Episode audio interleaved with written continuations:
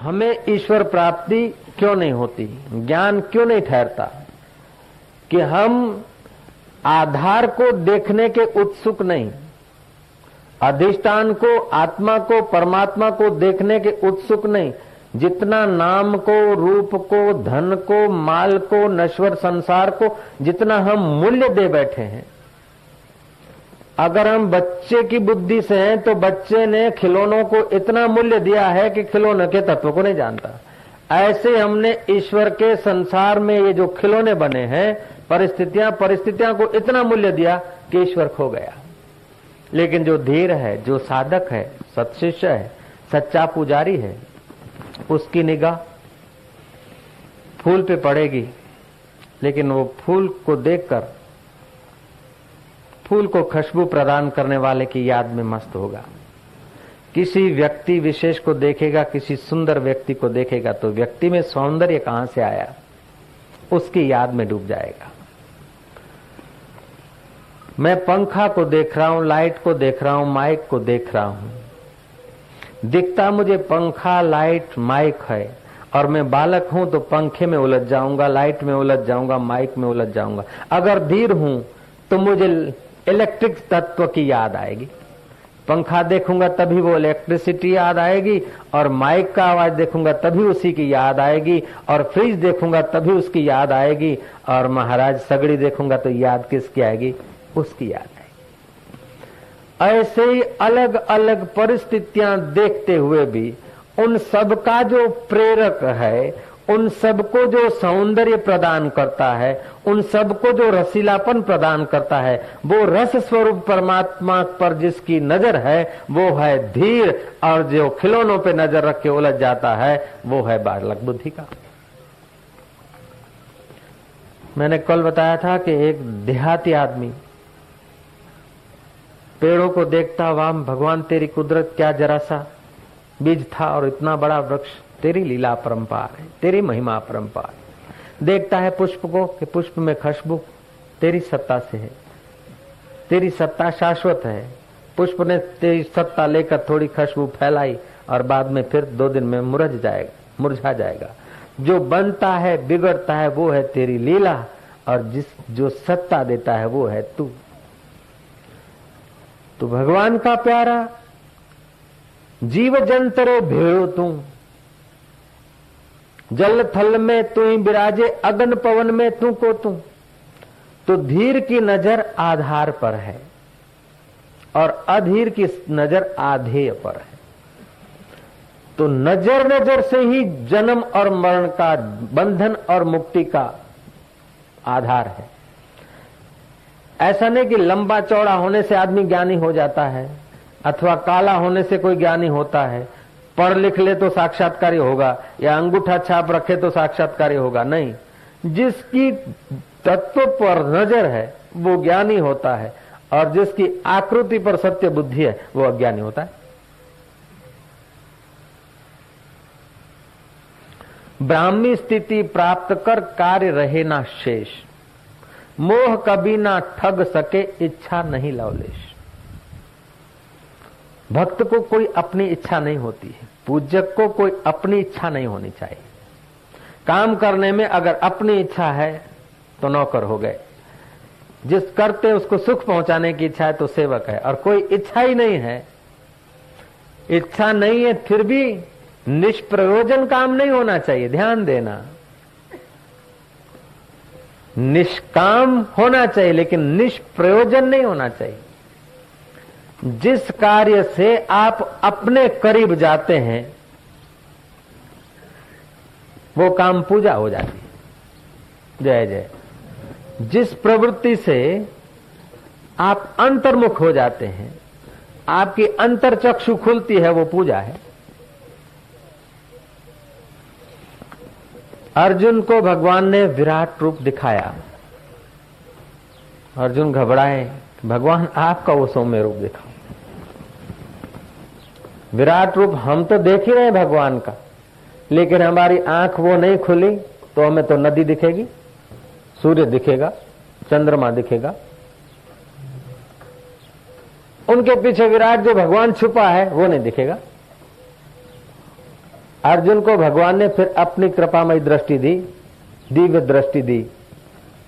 अर्जुन अनेक आकृतियों में, अनेकों में एक के एक उस ईश्वर को निहार रहे।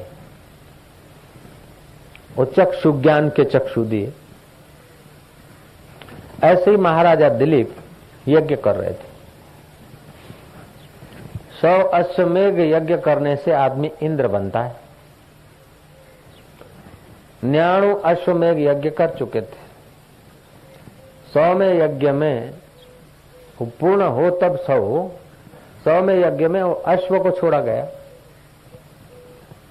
और अश्व निर्विघ्न घूम कर आए, तब वो सौ में पूरा होता है। अगर किसी ने रोक लिया तो उसने चैलेंज किया है, उससे युद्ध करके, उसे परास्त करके घोड़ा छुड़ाकर अपनी जगह पर आए, तब वो पूरा होता है। इंद्र ने देखा कि सौ अश्व में यज्ञ करेगा तो इंद्र बन जाएगा। इंद्र तो एक होता है, वो भी इंद्र, वो भी इंद्र, मैं बोलूँगा, ये हो, बोलेगा, ये हो, गड़बड़ हो जाएगी। दिलीप के सुपात्र रघु राजा को भेजा गया। घोड़े के पीछे पीछे देखते देखते घोड़ा गायब हो गया। देवताओं में ये शक्ति होती है कि वे चाहें तो साकार में दिखें और वे न चाहें तो वे न दिखेंगे। और सत्व प्रधान होते तो उनके संकल्प में बल होता है। वे अगर चाहें तो घोड़ा को ले जाएँ और आपको घोड़ा जाता हुआ न दिखे, देवता जाता हुआ न दिखे। तो इंद्र ने अपनी शक्ति का उपयोग किया, घोड़ा को ले जा रहे हैं। अभी अभी घोड़ा था, कहा चला गया? घबराए कि आखिरी अश्वमेघ यज्ञ है।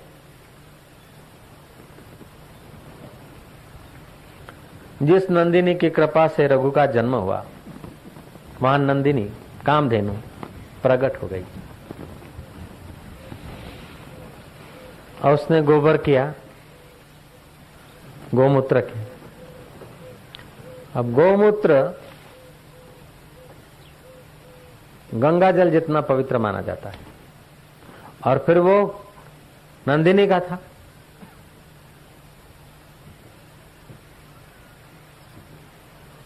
रघु राजा को सूझ आई। गौ माता को प्रणाम किया। गोमूत्र अपनी आँखों पे लगाया आदर से, श्रद्धा से। आँखों में वो तेज आ गया। देखते कि वो इंद्र जा रहे वो घोड़ा जा रहा है। औषध से, योग से या वरदान से दिव्य चक्षु खुलते हैं। कई योगियों की समुद्र पार की दृष्टि खुल जाती है योग से।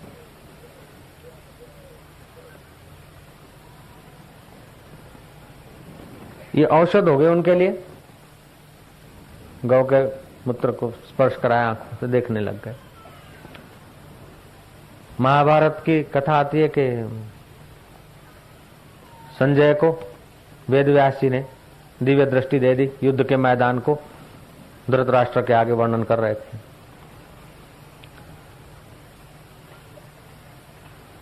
तो इंद्र दिखा, घोड़ा दिखा, रुको महाराज। ये लिए कैसे जा रहे हो? ये आप तब ले जा सकते जब मेरे से आप युद्ध करो, मुझे परास्त करो। वैसे तेजस्वी थे तो इंद्र को, मृत्युलोक में आए हुए इंद्र को चैलेंज करते थे कि चलो युद्ध करो, फिर ले जाओ। इंद्र ने कहा, नहीं, मैं तो ले जाऊँगा, युद्ध क्या करना? नहीं, युद्ध में खुना खराबी होगी, ठीक नहीं, मुझे ले जाने दे। और मैं तुम्हें आशीर्वाद देता हूँ। त्र्यंबक भगवान एक, विष्णु भगवान एक, इंद्रदेव भी एक। फिर तुम सौ अश्वमेघ यज्ञ पूरे करो तो दूसरा इंद्र बन जाएगा। अच्छा नहीं लगेगा। एक ही सत्ता, एक ही चीफ मिनिस्टर की जगह पर दो चीफ मिनिस्टर बिठा दो। एक प्राइम मिनिस्टर की जगह पर दूसरा बना दो। असिस्टेंट तो हो जाएगा फिर। डेप्यूटी हो जाएगा। तो यहाँ डेप्यूटी इंजीनियर की तो पोस्ट है नहीं। डेप्यूटी इंद्र की तो पोस्ट है नहीं। लेकिन आपको सौ अश्वमेघ यज्ञ का फल होगा।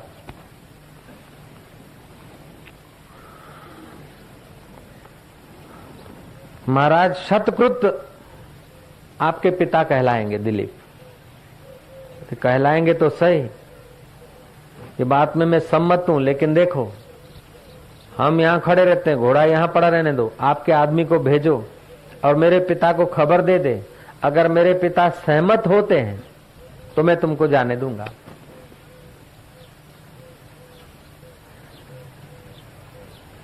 आदमी भेजा गया, सुकृति मिली, शतकृत, आप हो जाएँगे। इंद्र होने की ज़रूरत नहीं, सौ अश्वमेघ यज्ञ करने वाला होना था। सौ अश्वमेघ यज्ञ का बिरत मिल गया।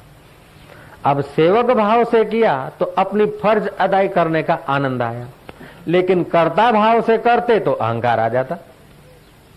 हम अगर शास्त्र, गुरु या ईश्वर का आदेश समझकर जीवन जीते हैं तो जीवन जीने का मज़ा आता है।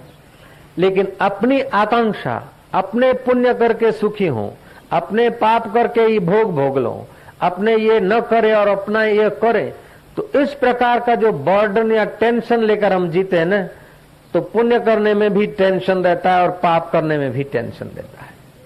अच्छा करने में भी जंजीरें पड़ती और बुरा करने में भी जंजीर होती फिर मजूर, नौकर है नौकर की अपेक्षा सेवक श्रेष्ठ है और सेवक की अपेक्षा पुजारी श्रेष्ठ जिसका काम करते हो, उसमें पूज्य बुद्धि हो। तो सृष्टि ईश्वर की है। हमें कुछ ज़रूरत नहीं, उसे ज़रूरत है तो ज़िंदा रखे। जय जय। उसे ज़रूरत है तो इसकी आजीविका की व्यवस्था कर ले। हम तो उसकी पूजा कर रहे खाऊं, पीऊं, सो करूँ पूजा।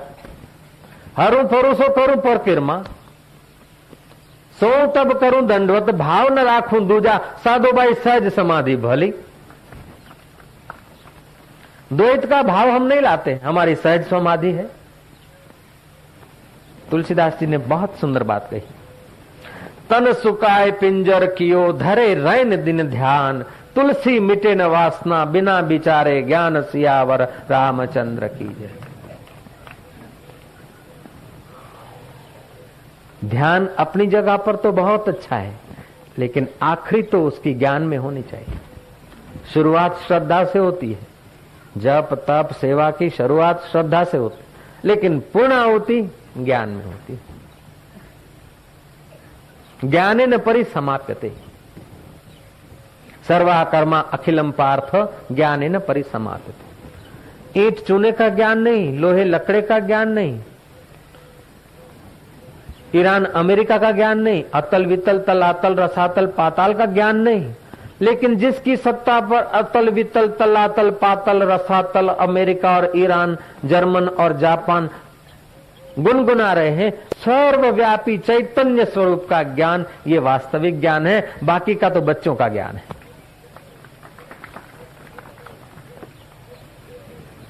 तो जिनको वो वास्तविक ज्ञान होता है, देवम मत्वा हर्ष शोको जहाते त्रेव, धैर्यवान।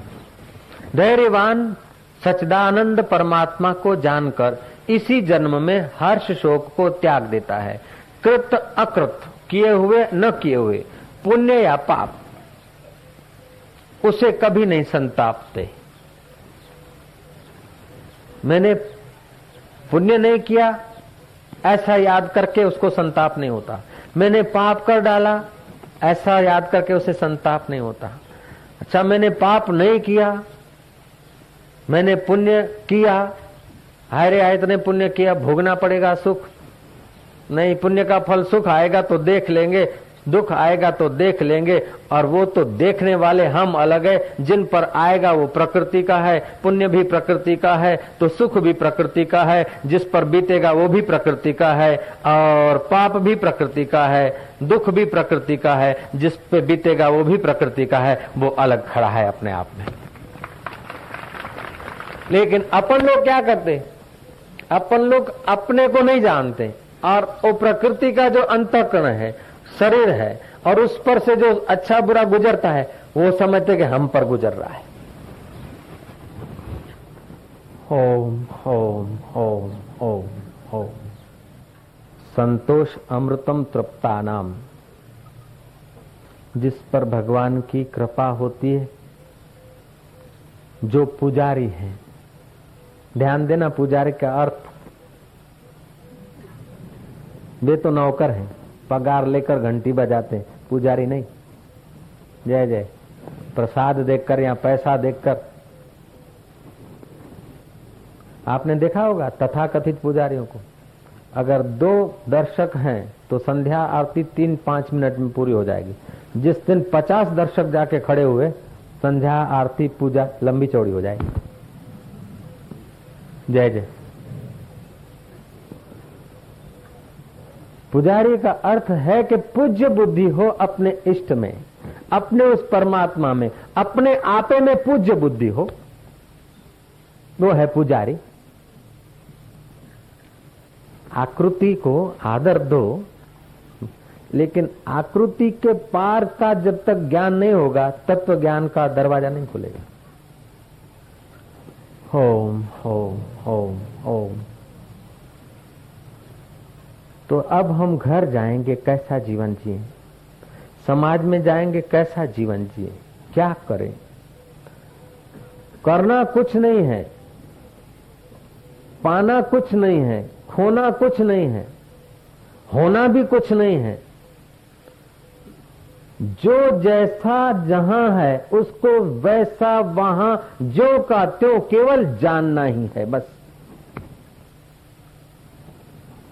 काम बन जाएगा, बेड़ा पार हो जाएगा। तुम्हारे करने से ब्रह्म बड़ा होगा नहीं, जय जय। और वो कहीं है और तुम चलोगे और पहुंचोगे, ऐसा भी नहीं। ना समझी से वो सर्वत्र होते हुए, तुम्हारे हर विचार का आधार होते हुए दिखता नहीं। ना समझी से उसका अदर्शन है, और समझदारी आ गई तो उसका दर्शन। दिल्ली से बैठे थे लेकिन साथ में था फिर भी बाप जी का दर्शन नहीं अजमेर में खीर मिठो आसाराम बापू की जय आसाराम के ए आसाराम बापू કોણ અમદાવાદ કે એ બાપુ બાપુ હું તો સુરતથી મુંબઈથી દર્શન કરવા આવ્યો તો મોટેરામાં નતા મળ્યા મને ખબર નહીં દિલ્હીથી મારી સાથે હતા બાપુ મને માફ કરજો મેં તમને કહ્યું આઘા બેસો મને माफ करजो माफ मुलाकात तो दिल्ली में हुई लेकिन दर्शन हुए अजमेर में श्री राम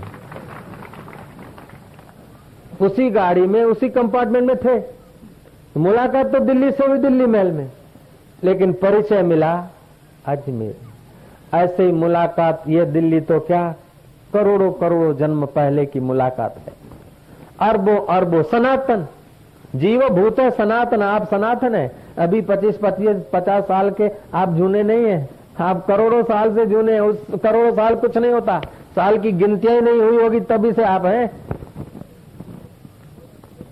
होम होम आप सनातन है। ममईवांशो जीवलोके जीव भूत सनातन। आप सनातन है, लेकिन जानकारी छोड़ दिया और सब कुछ किया। केवल स्व का ज्ञान छोड़कर बाकी का ज्ञान बहुत एकत्रित किया। स्व की प्रीति छोड़कर बाकी के पदार्थों से बहुत प्रीति की। स्व के मित्र को छोड़कर बाकी हर जन्म में तुमने मित्र बनाए। एक साधे, सब सधे, सब साधे, सब जाए। तो आप क्या करेंगे? ये आप समझ गए होंगे। एक साधे। व्यवहार अनेक से हो, दर्शन अनेक का हो, मिलन अनेक से हो, लेकिन अनेक की सत्ता न दिखे। कोई आदमी बलवान है तो बलवानों में बल मेरे स्वरूप का है। कोई रूपवान है तो उसका सौंदर्य, हाड़, मांस, नाक में तो लीट भरी होगी। कितनी कोई सुंदरी हो, तोते छाप नाक हो, फिर भी वो उसकी आँखों या उसका रूप लावण्य सौंदर्य दिखा रहा है तो सुंदरता उस मेरे चैतन्य की है, उस मेरे आत्मा की है। दिखे तो वहाँ सुंदरता, लेकिन रस यहाँ की सुंदरता का आ जाए। दिखे तो कश्मीर के फूल कश्मीर में, लेकिन उसको सत्ता देने वाला, वो सर्वसाक्षी, सर्वनियता हरि ओम तत्सत बीजू बधु गप कोई हाल मस्त, कोई माल मस्त, कोई तूती मैना सुए में, कोई खान मस्त, पहरान मस्त, कोई राग रगीनी दोहे में। आए है, कितना बढ़िया गाता है, आए है आए है। और एक गाता क्या है, वो बेचारा ढांचा मात्र है, रस उसका टपक रहा है, और वो यहाँ है, यही गोतले, उसमें नहीं मिलेगा। कोई हाल मस्त ऐसी ऐसी हालत में कि अपने भी ऐसा हो जाए घरनी ઘરનું ઘર હોય વાડી હોય ગાડી હોય બરાબર ધંધો ચાલતો હોય બૈરું બરાબર આજ્ઞાકારી હોય છોકરા હોય લીલા લહેર પણ એ રડાવશે રડાવશે ને રડાવશે છોકરા છોડશે તોય રડાવશે ને બૈરું છોડી જશે તોય રડાવશે ને તમે બધાને છોડતા છોડતા જશો તોય રડશો अगर आकृति में टिक कर आपने सुख की वांछा की समझो दुर्भाग्य चालू हो गया तो आप कृपानाथ संभल संभल कर कदम रखना। जैसे गर्भिणी स्त्री, गर्भपात न हो जाए, इसलिए संभल संभल कर कदम रखती है। क्योंकि दस महीने के बाद उसके उदर से एक हाड़ मास का बबलू जन्मने वाला है। लेकिन उससे भी ज़्यादा तुम्हारा जीवन कीमती है। गर्भिणी के गर्भ से तो बच्चे का जन्म होगा और जो मरने वाला होगा। लेकिन तुम्हारे दिल से तो अनंत का जन्म होगा, परमात्मा का जन्म होगा, और जिसकी कभी मौत संभव नहीं है। इसलिए तुम्हारी जवाबदारी ज़्यादा हो जाती है, तुम्हारा संभलन बहुत कीमती हो जाता है। आप संभलते संभलते कोई आकृति दिखे, उसका सौंदर्य दिखे, न उससे घृणा करना, न उससे भयभीत होना, न उससे प्रभावित होना न उसका चिंतन करना, लेकिन उसका सौंदर्य जिसके आधार से हो रहा है, उस परमात्मा का चिंतन करना, तुम्हारा भी भला हो जाएगा, उसका भी भला हो जाएगा।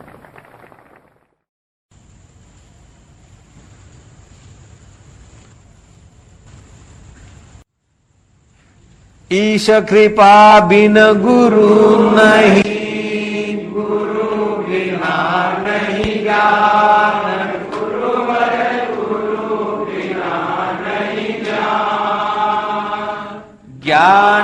बिना आत्मा नहीं गावही वेद उस आत्मज्ञान के बिना, ज्ञान के बिना, स्वरूप के ज्ञान बिना, अंतर्यामी आत्मा होते हुए भी हमारे लिए नहीं है। हमारा परमात्मा, विश्वनीयता हमारे साथ होते हुए भी हमारे लिए नहीं। क्योंकि हम मनमुख हैं।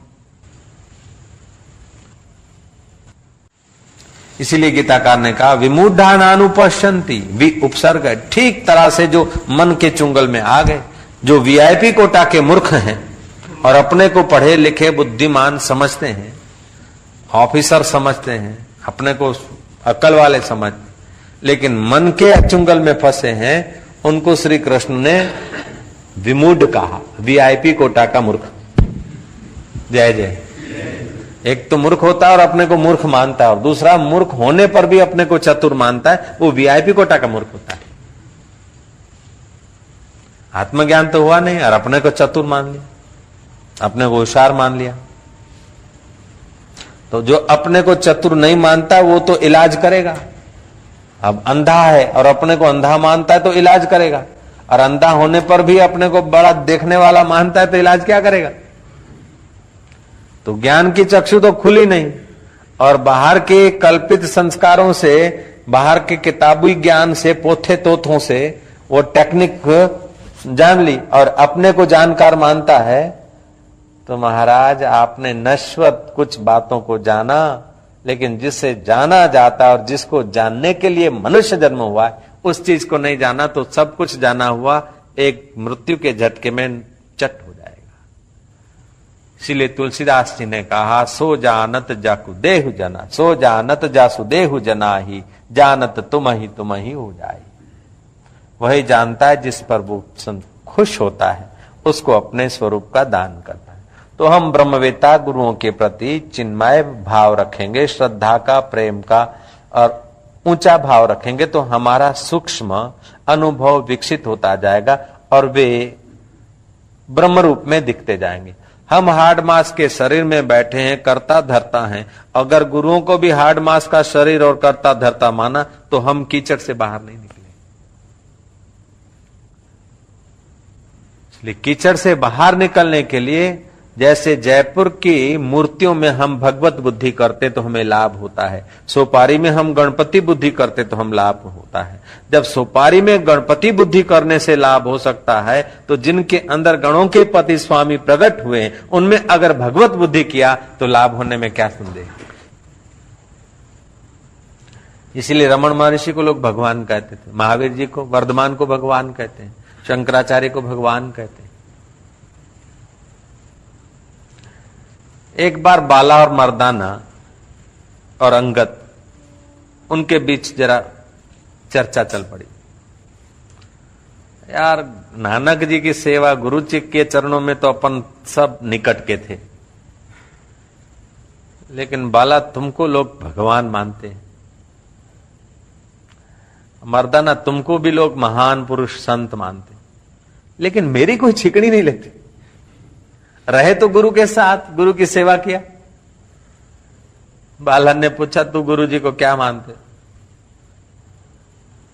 बोले, मैं गुरु जी को मानता था अच्छे इंसान है। लेकिन कभी कभी वो डांटते थे या ऐसा वैसा करते थे तो लगता था कि हमारा ही नाक काट कर कभी ऐसा कभी ऐसा। बोले, तू गुरु को कभी ऐसा, कभी वैसा मानता है? उसीलिए लोगों की नज़र में तू कभी ऐसा और कभी ऐसा रहता है। मर्दाना से पूछा, तू गुरु को क्या मानते? बोले, हम गुरु जी को महापुरुष, संत। सब देवों से, सब श्रेष्ठ पुरुषों से, सब गंधर्वों, किन्नरों से श्रेष्ठ। ओ, भगवत रूप। हम अपने गुरु को महापुरुष मानते थे, संत। बोले उसीलिए लोग तेरे को महापुरुष मानते बोले तो आपको? कि बोले, हम तो गुरु को बस गुरुदेव मानते थे। गुरु ब्रह्मा, गुरु विष्णु, गुरुदेव महेश्वरा। गुरु साक्षात पर ब्रह्मा ब्रह्मा, विष्णु, महेश तो एक एक गुण में है, लेकिन हमारे गुरु गुणातीत पर ब्रह्म है। हम ऐसा मानते थे, उसीलिए लोग भी हमको ऐसा ही मानते। हो। रामकृष्ण को बहुत लोग प्यार करते थे, बहुत लोग उनसे मार्गदर्शन लेते थे, लेकिन फिर भी जितना जिन्होंने रामकृष्ण के प्रति जैसा भाव रखा, उतनी ऊंचाई पर पहुँचे, और नरेंद्र ने आखिरी ऊँचा भाव टिकाए रखा तो आखिरी ऊँचे भाव पे पहुँचे। सीधा बात है कि सूर्य नारायण तो वही के वही है। लेकिन आप पत्थर की शिला पर देखो तो उसका अपना प्रभाव होगा और पाटिये पर, फाइबर पर अपना प्रभाव होगा। एक साधारण कांच पर अपना प्रभाव होगा और विशेष कांच पर प्रतिबिंब पड़ेगा और दूसरी जगह भी सूर्य की किरण पहुँचेंगे। रिफ्लेक्स पड़ेगा। लेकिन बिलोरी कांच है तो वहाँ अग्नि पैदा कर देगा। तो क्या सूरज रागद्वेश करते हैं क्या? नहीं, कोई पत्थर है, कोई चट्टान है, कोई पाटिया है, कोई कांच है, कोई कोई बिलोरी कांच।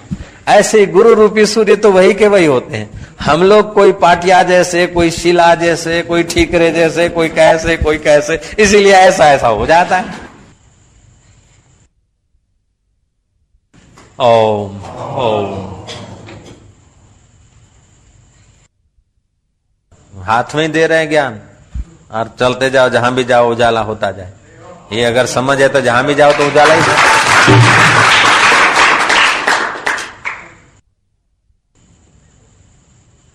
सत्ता वाला का तो अपने राज्य में, अपनी सत्ता के रेंज में प्रभाव होता है। रुपए वालों का भी अपनी अपनी कंट्री में ही जहाँ रुपए काम आते, वही उसका है। लेकिन ज्ञान की मशाल तो इस देश में, परदेश में और महाराज इंद्रलोक में और किसी लोक लोकांतर में चले जाओ। अपना ज्ञान और अपनी समझ है न तो दुख भाग जाएगा दूर से ही, अंधारा भाग जाएगा। ज्ञान मशाल में, ज्ञान की मशाल जलाते नहीं, लेकिन तुम्हें साथ में देते और और मशालें छूट जाती ये ज्ञान की मशाल ऐसी भर देते, हँसते, खेलते कि तुम छोड़ना चाहो, तभी नहीं छूटनी, छूट सकती। ऐसे ढंग से भर देते। ऐसे फिट कर देते। क्योंकि सुना हुआ आदर से सुना हुआ अथवा अनादर से सुना हुआ संस्कार कभी न कभी काम देता है। ऐसा नहीं कि हम सत्संग सुना उतनी देर हमको पुण्य हुआ या उतना ज्ञान हो गया, लेकिन जीवन के जब दुखद प्रसंग आते हैं या आकर्षित प्रसंग आते हैं, उस समय कथा के दो शब्द याद आते तो हम बच निकलते सत्संग जैसा और महान हितेशी रक्षक हमारा विश्व में कोई नहीं हो सकता। और सत्संग वही है कि सत्पुरुष जो ब्रह्म वेता है, उनमें गुरु बुद्धि हो और उनके वचन ही हमारे लिए सत्संग हो सकते हैं। दूसरों के वचन हमारे लिए कथा हो जाता है, कथन हो जाता है। जिनके प्रति हमारी गुरु बुद्धि है और वो ब्रह्मवेता है, उनके वचन हमारे लिए सत्संग हो जाता है। और वचन हमारे लिए कथा वार्ता हो जाएगा। इसीलिए कबीर जी ने कहा,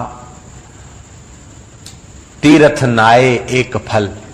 तीर्थों में स्नान करने से पुण्य होता है, एक फल। संत मिले फल चार। अगर कोई संत है, हम उनको संत मानते, महापुरुष मानते हैं तो धर्म, अर्थ, काम और मोक्ष चार फल होंगे। लेकिन वही श्रेष्ठ ब्रह्मवेता, अगर हमारे सदगुरु हैं तो हमको अनंत फल मिलेगा। तीर्थ नाय एक फल, संत मिले फल चार। सदगुरु मिले अनंत फल, कहत कबीर विचार। अनंत फल। जिस फल का अंत नहीं होता, उसे अनंत कहा जाता है। तकदीर न कैसा डोह करे, शल केर गुरुन खाते न परे। ये मुकद्दर, तू रुपए पैसे छीन ले, मकान, दुकान छीन ले, लेकिन किसी सत शिष्य से सदगुरु मत छीनना बस।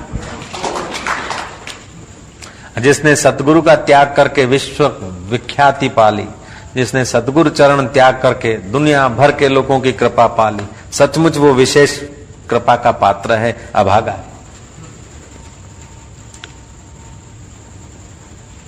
हम हमारे सदगुरु की कृपा छोड़ के हज़ार हज़ार लोगों की कृपा पाते, घूमते तो न घर के रहते, न घाट के रहते।